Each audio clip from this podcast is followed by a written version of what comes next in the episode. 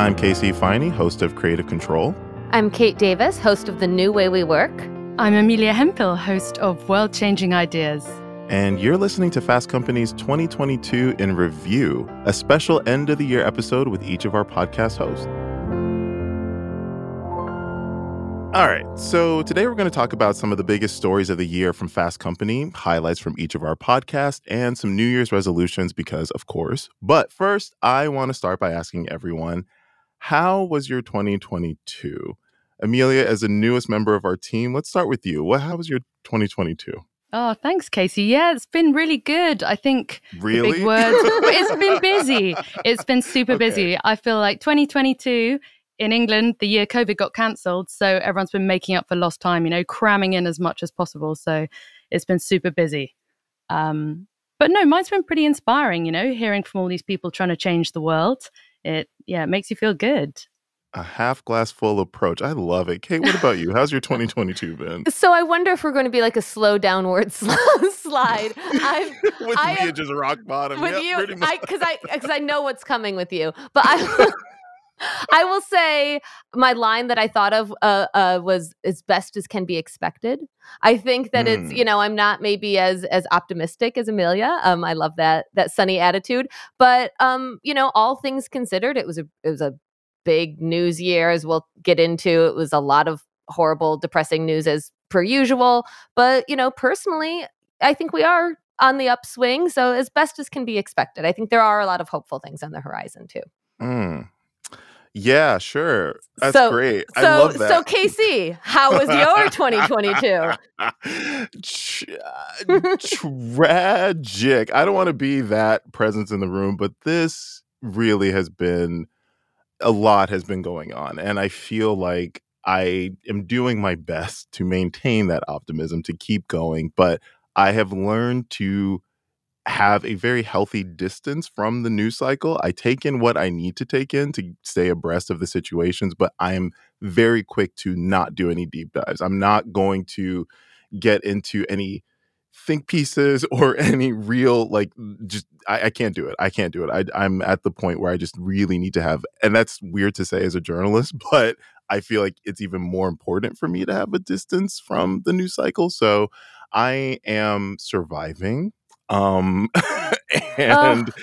this year has been a lot. It has been a lot. And I feel like it's been a year that I feel like we are in a perma crisis, which is one of the words that was, I think, shortlisted for the word of the year. The word of the year was actually goblin mode. And Kate, you like you highlighted this story. Yeah. So I want you to sort of tell goblin us a mode. little bit about this there's a couple different outlets that put out their word of the year. I think like Merriam Webster does one, Washington Post did one. I think there's a couple different ones. So, um, and it was funny. I looked back at the word of the year for the last decade, and it really kind of uh, highlights like, oh yeah, that's what was happening that year. Like the the year of Me Too. I think it you know was was something to do with sexual harassment yeah, this year the the couple words that have been floated are goblin mode, gaslighting, and permacrisis. And so, what is goblin mode? See, I didn't know. I had to look it up, which shows Sounds like, like a good name for a band. Yes, right? it's like how how out of touch I am. Um, but I think goblin mode is like where you just kind of give up and just like feel like consuming a bunch of junk food and like laying around like binge watching things and like you're just like blah. You're in like goblin mode. It's a slang term that describes a type of behavior which is unapologetically self indulgent, lazy, slovenly, or greedy, typically in a way that rejects social norms or expectations. Now, whom's here among us has been in goblin mode in 2022? I love that journey for us. well, it's like I mean, I guess it, uh, that along with uh, permacrisis really go hand in hand, right? It's like you, it's all become too much, and you just give up. I mean, maybe it's a little bit hand in hand with the topic that I talked about a lot on uh, the new way we work, quiet quitting, which is also kind of just like giving up, disengaging.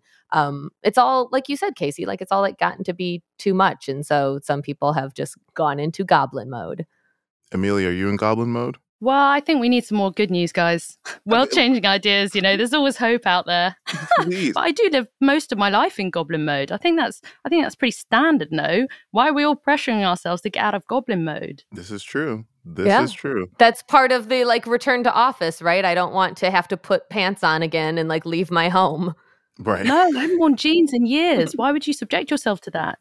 and that's the thing. There's been so much big, big, big news highlights that have all unfortunately been mostly terrible. I mean, there's Russia's invasion of Ukraine. I mean, Elon Musk doing whatever Elon Musk is doing over at Twitter. Uh, Florida's Don't Say Gay bill. There's been so many terrible things and i'm we could we could talk about those but i'm curious to hear from everyone like what is a positive news headline from this year well that's a hard question amelia i feel like you're a resident optimist oh guys i've got so many i can i can give you a rundown. Maybe i should save those when we're talking about the podcast. This is true. But uh, you know there've been a lot of amazing scientific breakthroughs you know medical breakthroughs. We had cop27 this year. Supposedly people are trying to do stuff about the environment.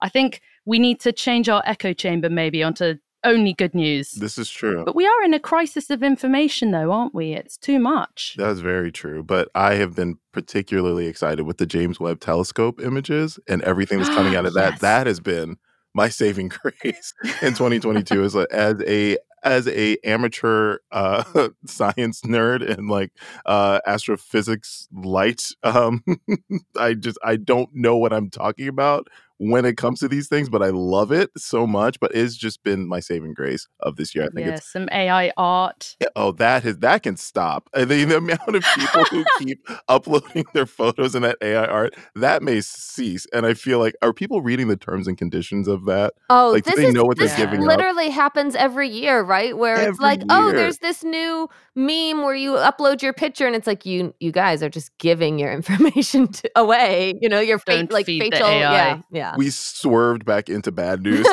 like, well, here Amelia, Amelia like lobbed a really good, like, and really we're like, nope, and we're nope, just like, and the nope. ramifications of it all. Well, nope, can't have it. And then here I'm sitting here thinking, okay, what's a good thing I can say? What's a good thing I can say? And I, I don't want to. I mean, one of the biggest news stories I think of 2022 is the overturning of Roe v. Wade, and yeah. we at Fast Company, you know, I'm really proud of. We had a, a great package called the Business Case for Abortion, and we've like covered abortion pretty regularly. And I do not want to put a positive spin on overturning Roe v. Wade. However, it has churned a lot of innovation. It has churned a lot of like power of the people. Um, in my home state of Michigan, where I am, uh, there was a ballot initiative that got the most signatures ever. They changed the the state constitution. Like it's really kind of like these big stories like this have catalyzed cat am I saying the wrong word? Have have made people really kind of take action and and we've seen like the power of collective action in a big way this year. For sure. And sort of real life collective action, right? I feel like over the last few years we've sort of just been collectivists. You sort of mm. like something on social media and feel like you've you're a voice for change. But you know, this year we've seen people really taking to the streets, kind of coming together and actually protesting for things. It's pretty powerful. Absolutely. And, you know, in 2022, outside of the normal um, hellscape of the news cycle, I mean, we at Fast Company Podcast had a lot going on. I know, Kate, you spent the majority of the year working on Ambition Diaries, which was released in October on the new way we work. So tell us about this project because it really is quite spectacular. And I'd love to also hear other highlights from the show in 2022. Yeah, thank you. Yes, Ambition Diaries is um, a project that I had been thinking about for many years. And we partnered with the Economic Hardship Reporting Project, um, which was, they were a fantastic partner. We sent out seven reporters from across the country from, you know, very diverse backgrounds, racially, class, industry, geographically. We tried to, you know, really get a representation of America. And we talked to mothers and daughters from across the country about some of the like really critical issues that we cover all of the time. You know, so kind of the the news peg for this was that women's progress in the labor force was set back a generation because of COVID. Millions of women left the workforce. And I really wanted to understand kind of how far we've come and how far we haven't come.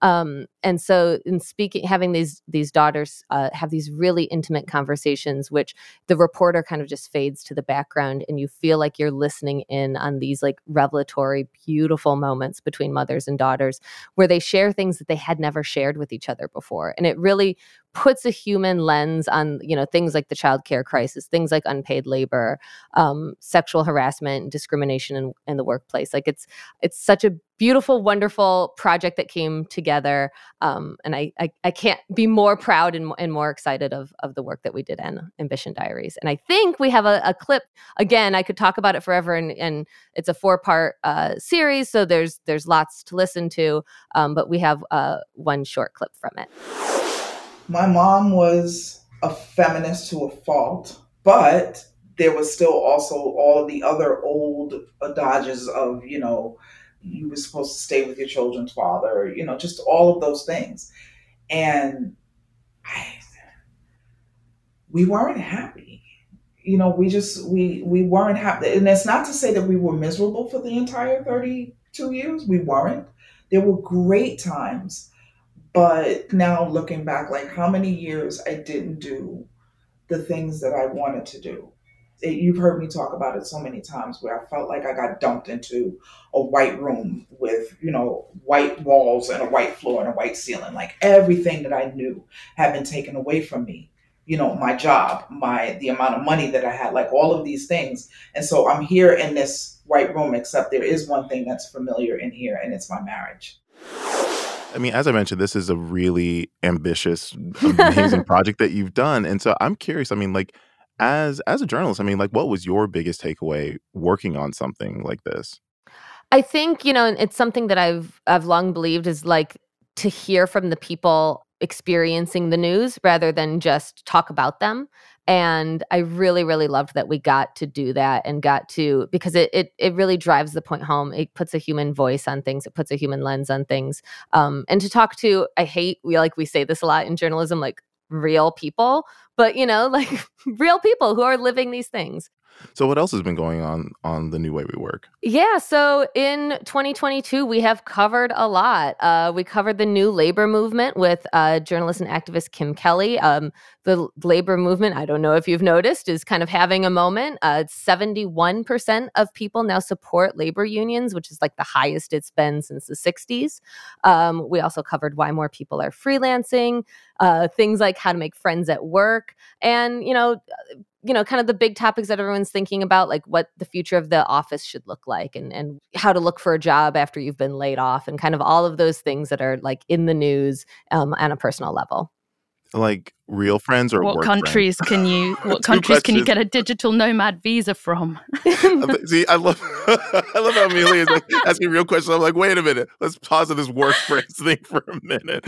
No tell me about, about work like, friends. actual friends or how do you make work friends? friends on zoom some people feel like they need that clear separation between like their personal lives and their work lives. And so it's like, are we talking about office friends, like people that you're just cool with at the water cooler, or like friends, like BFF? I think both, and mm. I think mm. like the power of and the like reason why, and we've and we've done articles about this, right? Of like why your boss should care if you have friends at work. Like it's not just like a nice to have. It makes it so people have a someone they can trust. They feel more, you know, they're going to stay at their job longer, like those sorts of things. But like really having having an ally, having like real relationships with the people you work with. I don't want my boss in my business like that. But Amelia, go ahead and ask your astute a question.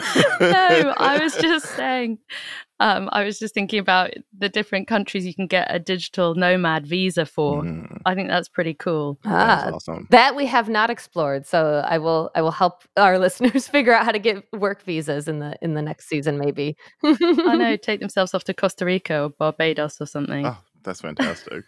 Okay, so Casey, on to you. Um, you've mm. had a hmm. big change in 2022. Uh, creative conversation has become creative control. Uh, your evol- evolution of your show now focusing on the creator economy. So, what are some of the the biggest trends, the biggest pieces of news from the creator economy that you've covered this year?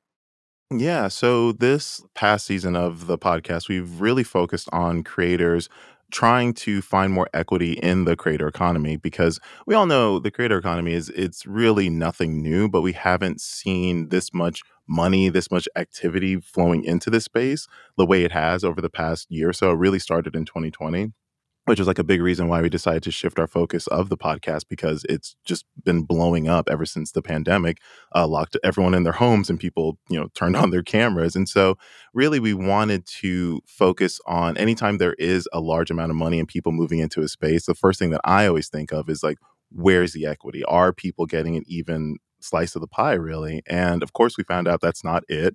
And so, some of the topics that we are exploring uh, on the podcast are, you know, how some creators, particularly marginalized creators, feel invisible or targeted by the algorithms of these platforms. You know, we spoke to, you know, trans creator who feel who was like locked out of her account for no for no apparent reason.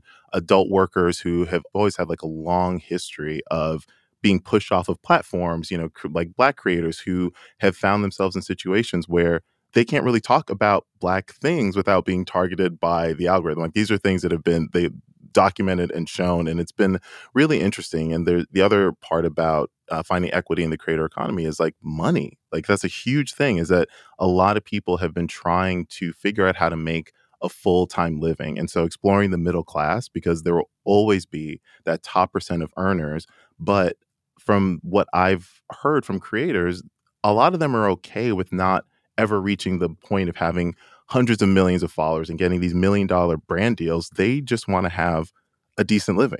They just want to be in the middle class. And that's very, very hard to accomplish. And in one episode of the podcast, I talked to this Twitch streamer, Mitch Long, and he had a lot to say. It was probably one of my favorite interviews this past that this past season because he was very amped up about what Twitch should be doing, what they're not doing, and long story short, it's really they're they're not paying their streamers enough. So we have a clip of it that we'll play right now. This business is cyclical. The one thing that's not cyclical is rent, is insurance, yeah. is making sure your bills are paid, is keeping extra money in case something happens, right? And and when you're on a 1099, which this is a 1099, you're a contractor with Twitch. You are not a full time. There's nothing guaranteed. They owe you nothing. That's another thing you have to understand. If they change the splits, or something happens, you get sick, you get COVID, and you can't stream, you're not making any revenue. Hmm. You, you, you have a little bit of subscription. So the diversification that you're talking about is so critical because if one lever falls, you still have all these different things. That's why, like a creator will tell you, I'm doing YouTube, I'm doing merch, I'm doing products. You just have to get your hands in so many different varieties to create different revenue streams because this business is cyclical. It's really hard. It's really, really hard um, to make money on here. Oh my God, I love that. You know what's not cyclical? Rent. Like Exactly. Uh, and that's yeah. that's so interesting because that that ties really into you know a, a, theme we had on the new way we work about uh, people freelancing and, and people losing their jobs that that advice that he gave like i'm on youtube i'm on this like it's we, we talked about that like diversify your portfolio don't put your all of your eggs in one basket like your employer doesn't you know owe you anything and it's even more so for you know as he said they're 1099 there's no severance there's no yeah the mm-hmm. burnout for people is so real for content Thank creators you. as yes. well i mean there's just there's no work hours there's no off switch right yeah I was going to say the exact same thing. Like spreading yourself so thin is something that a lot of people have just they're used to at this point, but but I think what one thing that a lot of creators are talking about in increasing numbers is the burnout like what happens when you're spreading yourself across all these platforms and you you have merch that you're thinking about you have you know the actual content that you need to produce this that whatever and really burnout has become this epidemic honestly along among creators and among everyone but creators specifically and i know that there's a lot that uh, people have people are trying to alleviate that in some way in terms of you know there's a lot of companies out there that are they're helping creators become production studios. Um you know it's it's trying to alleviate some of that pressure of having to do these weekly uploads by like backlogging a bunch of videos so that way you can take a break. You can't or uploading your content as seasons. That's something that i spoke to emma chamberlain about uh, in the in this in um, earlier in the season as well just her her sort of prediction is that more creators will start uploading their content as seasons so that way they can say hey you're going to get content from this month to this month and for the summer i'm off. I'm gone. Like i i, I am not going to be online. So it's been really interesting uh, really digging into some of these meteor topics in the creator economy. And yeah i've i've i have thoroughly enjoyed this this switch. I mean, creative creative conversation was a lot of fun, but I feel like with creative control, we've had a chance to really uh, uncover some interesting stories that hopefully resonate that hopefully will you know make some change because i think i'm a big advocate for especially when it comes to marginalized voices of just giving them a little bit of a platform. You know, it's like not not to disparage Fast Company, we're great publication, but you know, just something, something to kind of boost these stories and bring more attention to it. But that is enough about me. Let's oh, focus. Oh, see, I was gonna, I was, I was nope. going to ask you multiple more things about creative control. Fine, you got fine. one, one fine. more thing. well, I was gonna, well, I was gonna say about the payment. Uh, you know, mm. you worked with Harris Poll this year to to mm-hmm. kind of pull people to find out how much they are willing to pay the creators that they love. Spoiler alert: it's not that much. What are the going rates, Casey? What are they? Yeah, so this was an episode that I was really in one of our brainstorming meetings. I was curious because we always hear about that threshold that audiences are willing to pay for like Netflix and Hulu and things like that. And I was thinking, well, what's that threshold for subscription based social media platforms like Patreon or Substack or OnlyFans? And so we conducted a Harris poll and we found that 73% of people said they were scri- they're subscribed to mainstream services like Netflix and HBO, but only 20% said they were subscribed to creator focused platforms like Twitch, Patreon, and Substack. And also in the past year, more than 50% of people canceled a paid subscription to creator platforms, with 42% saying that they'd rather spend their money on something else, and 41% saying that there just wasn't enough content to justify a subscription. So it kind of goes back to what I'm saying of like there a lot of creators kind of get in this trap of they'll they get a following, but then it's really hard to feed that beast. It's really hard to produce content at the level of say like a Netflix is producing content because Netflix has, you know, I mean Netflix mm, they've they've they've seen better days this past year, but they were still talking about this huge organization and I think people feel this in their minds are like, oh, why can't this creator produce as much content as I'm getting from like a Netflix or an HBO? And so like, oh, you're not doing it. I'm gonna. It's not worth paying for it. And also, it's what we journalists kind of face with like paywalls. Like once you once audiences are so used to getting something for free like how do you make them pay for it? Like how do you make that content like good enough to say like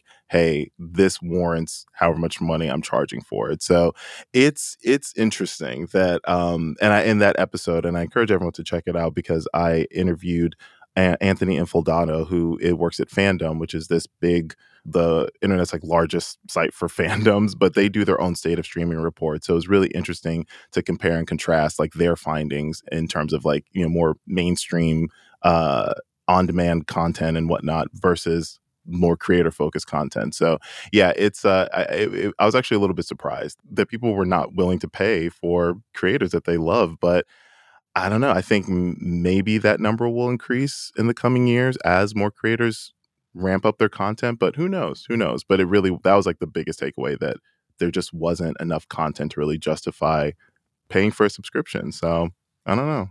I think these brand deals are also kind of difficult, right? If mm. your favorite content creator then has a big brand deal with a sponsor that you don't feel like you align with, it all becomes kind of murky. Yeah, that is true. And honestly, that is a huge, that's like the biggest revenue driver still for creators are those brand deals. And so figuring out how to I mean, this is something honestly that platforms are trying to figure out as well. I mean, like trying to break free of advertising dollars and really trying to like get that direct payment from consumers. Like that's huge. And, you know, that's something that that we talk about in the Twitch episode as well. I mean, heard Mitch kind of go on his on his rant about payments and, you know, Twitch changed their revenue splits. And so they're taking they're taking more they're basically taking more money from direct subscription. So you would think more of that would go to the streamers. You know, this is not this is not this is not pre-roll ad revenue. This is like direct subscription revenue, and that's not the case. So it's really interesting, and I think you know going into the ne- like the next season, we definitely want to dig deeper into all these topics. And um, yeah, so I, I have been really enjoying this switch. Um, like I said, I loved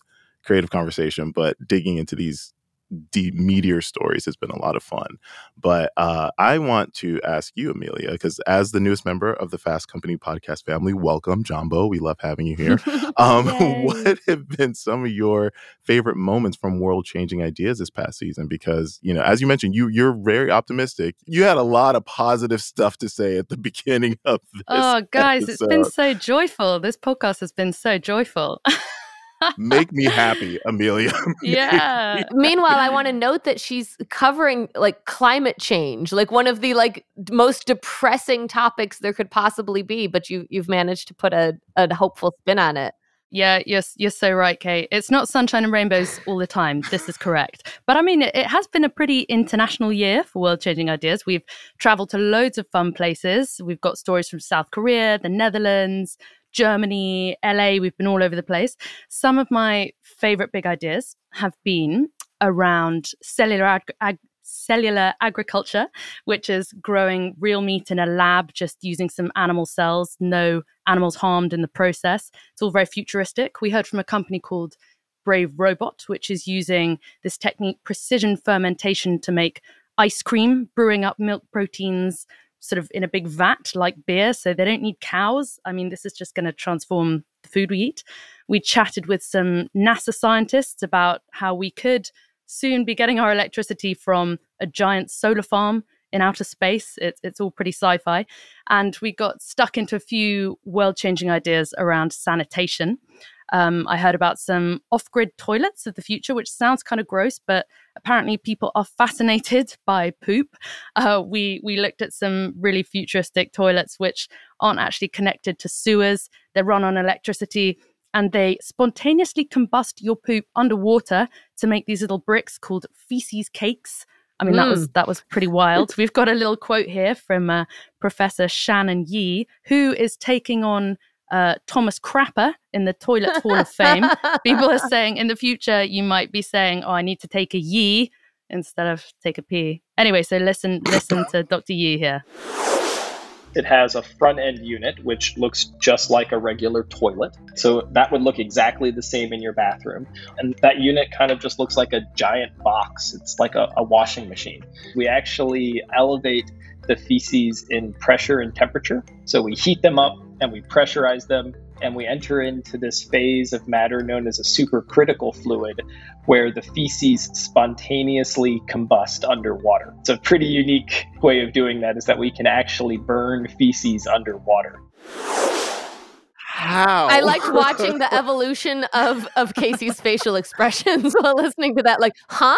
Hmm? I was like, ah. spontaneously combust underwater already has me, you know, I'm like, huh? But then spontaneously combusting feces underwater can you not do that out of water? What like what is what's what's the I know. What? And another thing to tell you guys about this toilet is it is so futuristic. It uses hardly any water and it uses the water from your pee to flush the loo. I mean, Fantastic. wild. so it purifies it and uses it to flush the loo. I want to live in a world where I have one of those. And maybe, you know, it, it, warms your butt on the toilet seat as well. Who knows? Oh, I don't want that. I don't mind a cold toilet seat to be honest, because I feel like a warm toilet seat. I just the, like, like, someone's been there. Someone's been there. Yeah. I know maybe that's a bit creepy. I, I also got to visit South Korea's toilet museum, which was an experience. So I can I can talk to you for so long about the history of toilets, but maybe you want to go to the episode for that. I bet you're a, a riot much. at parties, Amelia. Just like everyone's favorite guest at the party. I can see why you feel so hopeful, like hearing all of these these uh, amazing innovations that people are coming up with. You know, it's like you know we were talking about how depressing the news is, but it's like somebody has figured out how to spontaneously combust poop. Someone has figured out how to make ice cream without cows. Like th- that, there are these people in the world that are coming up with these amazing ideas. It is great. And we've had some awesome guests as well. So we spoke to the global chief heat officer. I mean, that is now a job you can have. She's in charge of dealing with extreme heat and rising temperatures around the world. Some of the global south's most high profile youth activists who are campaigning for environmental change. And they had some pretty interesting things to say about how to make your story memorable to stick with people if you're trying to change people's behavior and um, yeah, we've got some some pretty wild futuristic things coming up as well. Mm, I can't wait. And I'm curious, you know, knowing that you are in the space and you're thinking about it a lot, where is there room for innovation? Like where, I guess, like what's a problem that you feel like someone has yet to really tackle in an innovative way? Yeah, there's I mean, there is a lot of those. yeah.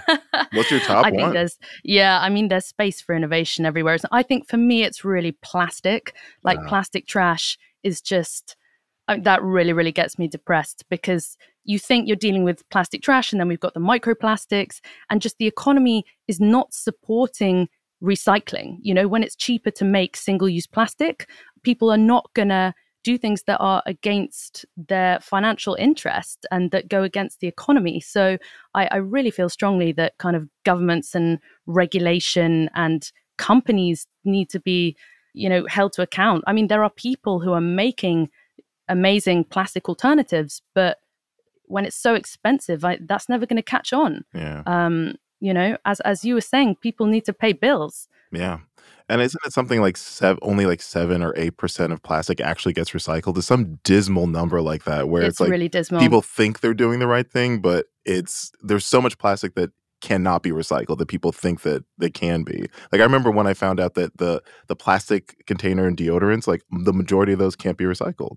And that's what made me switch to a lot. And one thing that kind of gives me a little bit of hope, a little bit, is some of these larger companies are catching wise. Like for example, Dove, that's a deodorant I use. They now have a metal container that you can buy refillable deodorant in, and that even that little cartridge has way less plastic. yeah. So I kind of feel like there's a lot of smaller companies that have been doing these, doing like thinking in a more sustainable way, and it's taken so long for these larger companies to catch wise. And I think that that's really where you're going to see some significant movement. Like it's just anyway, yeah. So plastic, that's that that's a big one for sure. I mean, plastic is just in everything. And you think you're making some headway, and then you wash your clothes, and there's microplastics, and, you know, that's it for the dolphins. I read just recently that a really horrifying thing that's going to stick with me forever, and now it can stick with you, Please is share. that we ingest about a credit card's worth of microplastics a week That is, yeah. through our like drinking, air, food. We're just consuming. We must be half made of plastic by now. right? Know. Like, and that's why you'll live forever because I'm 90% plastic at this point. I am. I'm getting this like filter water bottle for Christmas. I've got so paranoid about the microplastics, you know?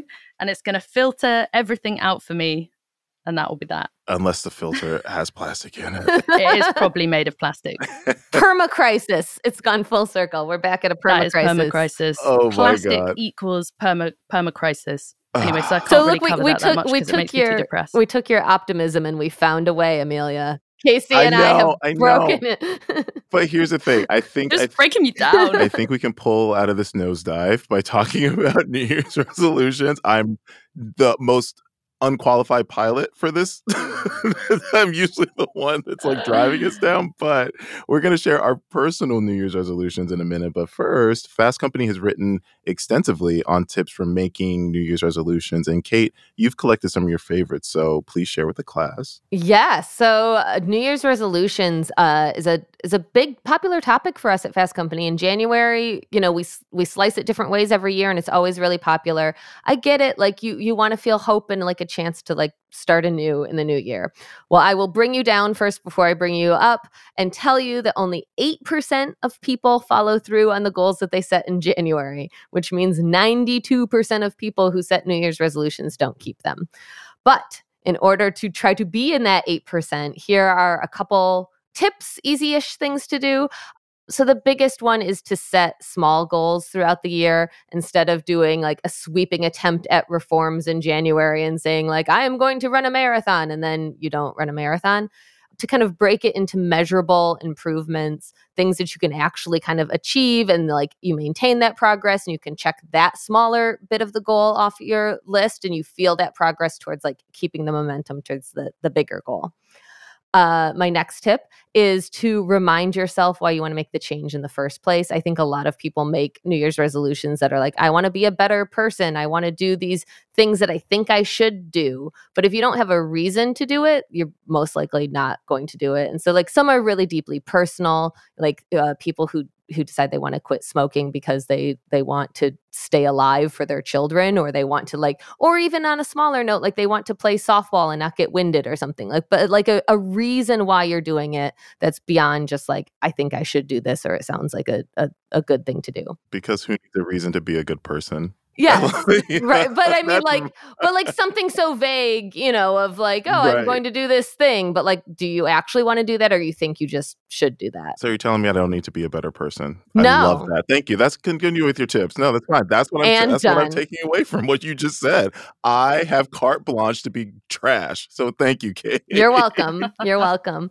Um, and then my last tip is to create a plan for for dealing with like setbacks because inevitably you are going to like miss a day if your New Year's resolution is to run every day.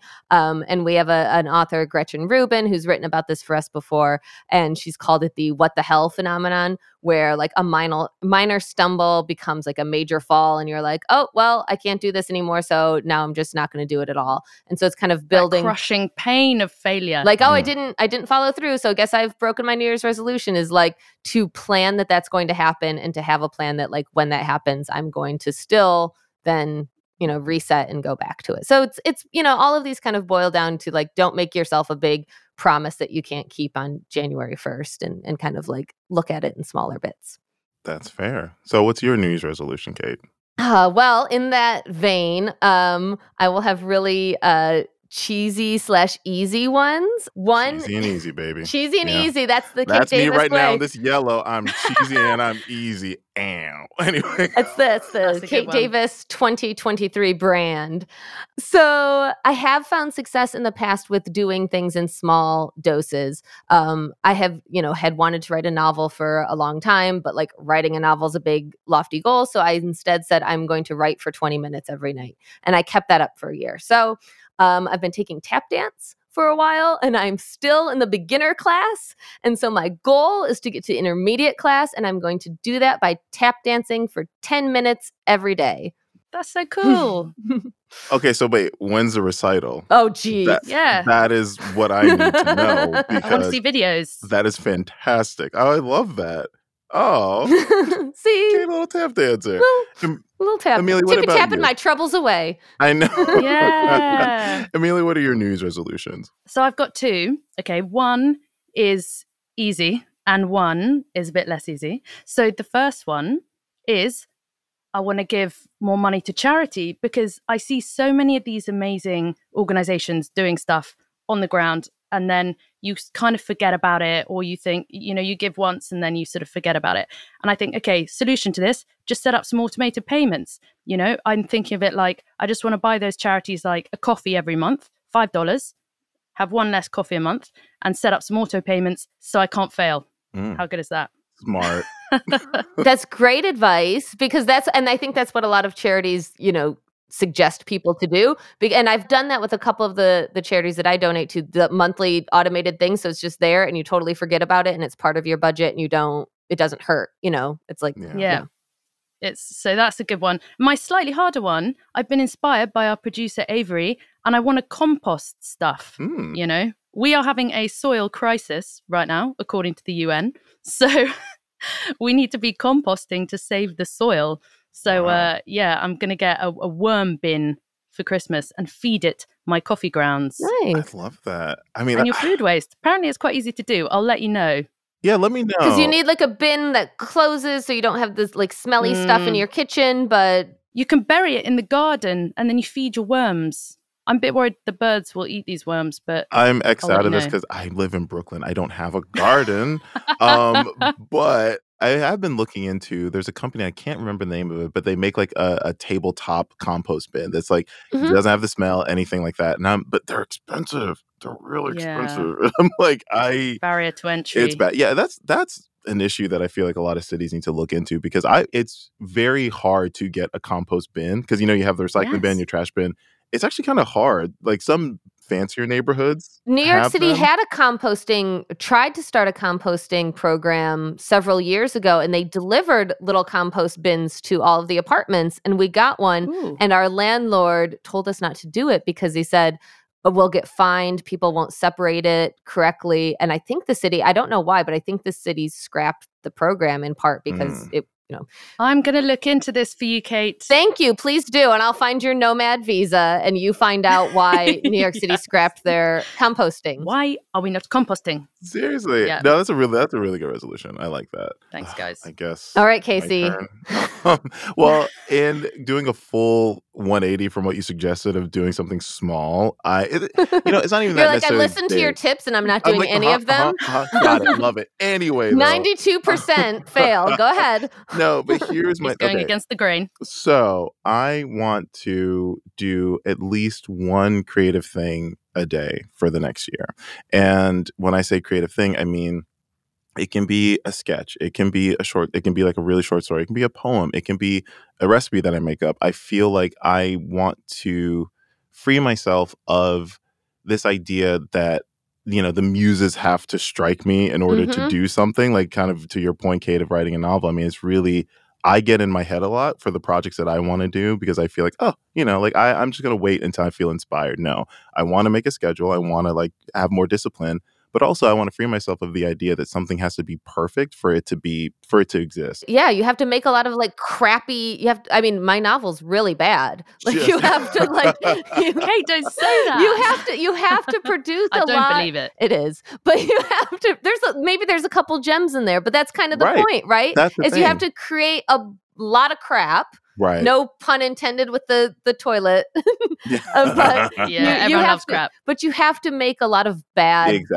things to get some good things, and so I think that's a great resolution, and that's kind of along the lines of writing for 20 minutes a day or Mhm. tap dancing for 10 minutes a day like if you make a date with your creativity of just like i'm going to sit down and it's going to be a stick person that i draw today but at least i did something It's just doing something with your Right. hands, isn't it? Like I feel like I went all today and I literally just typed on my computer. Like I did nothing. Maybe I stroked the dog. That's you know, thing. it was like That's doing something with your hands. I know, and for me, it's like you know, anybody who all my friends know that I'm doing. I'm making soap. I make my own lotion. I make candles. I bake bread. I do all of these things, but I just feel like I want to start just documenting them a little bit. I want to start just making more time for these things, really. And so I'm just I'm holding myself accountable. I'm making this declaration that I want to yeah do at least one creative thing, uh, like a day for a year, and you'll have 365 things there you go. Like You I just know? I'm I'm and Mm. honestly i feel the more i think about it the more excited i am about it and i don't feel i don't feel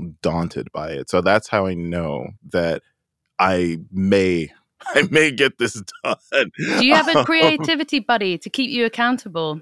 i'm i'm recruiting them i'm recruiting them yes no actually i am yeah that's another really good tip that we've covered a lot is is yeah having somebody that that holds you accountable or holding yourself accountable by saying it publicly on a podcast Yes. by posting it somewhere by like saying it in a way that, you know that like somebody can follow up with you and like are you doing it? Yeah. I'm not kidding. Just last night i was like scripting out because I'm, I'm gonna make a video and post it on instagram and i do not post on instagram but i feel like if i make this very public declaration that that will light a fire under me to do it are you going to document all of the things and post all of the things my plan is that if if I make something that's actually great and I really like it, then yeah, I'll share it. But like mostly, it's just going to be me. So like in March, you know, day whatever, like if I if I do something really cool, I'll be like, hey, here's this. yeah But I think at the end of it, I'm going to keep track of it. And I think it'd be a really cool thing at the end of a year, just to say like, here's just my 365 creative like creative things that I've done. So I'm excited. Yeah, show us the failures too. I love a bit of Oh, there's gonna it's gonna be like 98% failures. yeah like my Um, novel is 98% bad yeah exactly we can all relate. I scroll on TikTok and I see people like, oh, this is how you draw this, or this is how you paint this. Here's like this painting technique. And I'm like, oh, I want to try that. And so actually, again, last night I scripted my little declaration out. And I also went through my TikTok and started pulling all my inspirations because I want to just do these things. So just being more creative and like I said, doing one creative thing a day for a year. Well, in December help me. 2023, we can come back here and, and see And I'll have a very long slideshow. see if you fit in the 92% or the 8% of people I'm who ready. kept or did not keep their You can then write a book about I'm what you learned ready. from that year. There you go. I'm just telling you. This is just, and the Kate is going to be you and me bestseller. Number Yep. one, number oh, two. Oh, yeah. You're Wait, Yeah. which one am I? number one, please. Thank I don't Thank you. Thank you. but this, oh, this has been fun, everyone. I appreciate it. And, you know, that's going to do it for this episode. I mean, we will be back in the new year with more great podcast episodes for all you listeners out there. But before we go, we asked some of our colleagues at Fast Company to record their resolutions as well as some of their families' resolutions. So we'll leave you with those. But thanks for listening this past year. And thanks to everyone at Fast Company who makes each of our shows possible. We could not do without you, literally. like So- very much so could not do it without Actually, Oh, thanks, thank you, thank you, thank you, you hardworking gnomes and elves, the Fast Company Factory. So happy holidays, everyone, and happy New Year.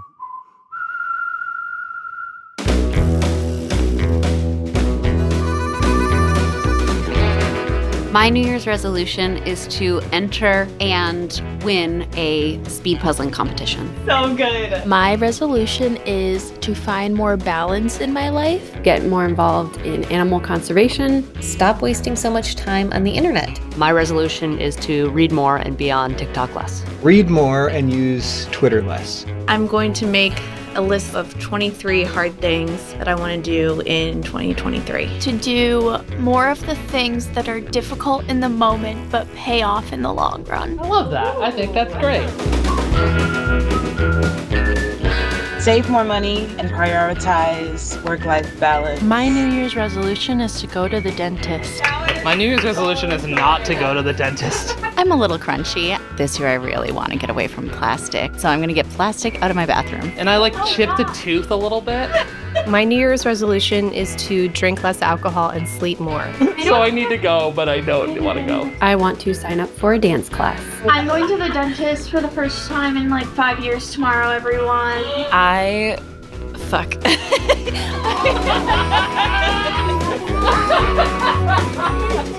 Hit save draft just a little bit more. Sometimes I think when I respond to something really quickly, it creates a sense of urgency. I do not make New Year's resolutions simply because it's better to goal set. And when you set goals, they're smaller and easier to achieve rather than setting grandiose resolutions that you fail. Spoken like a true work life.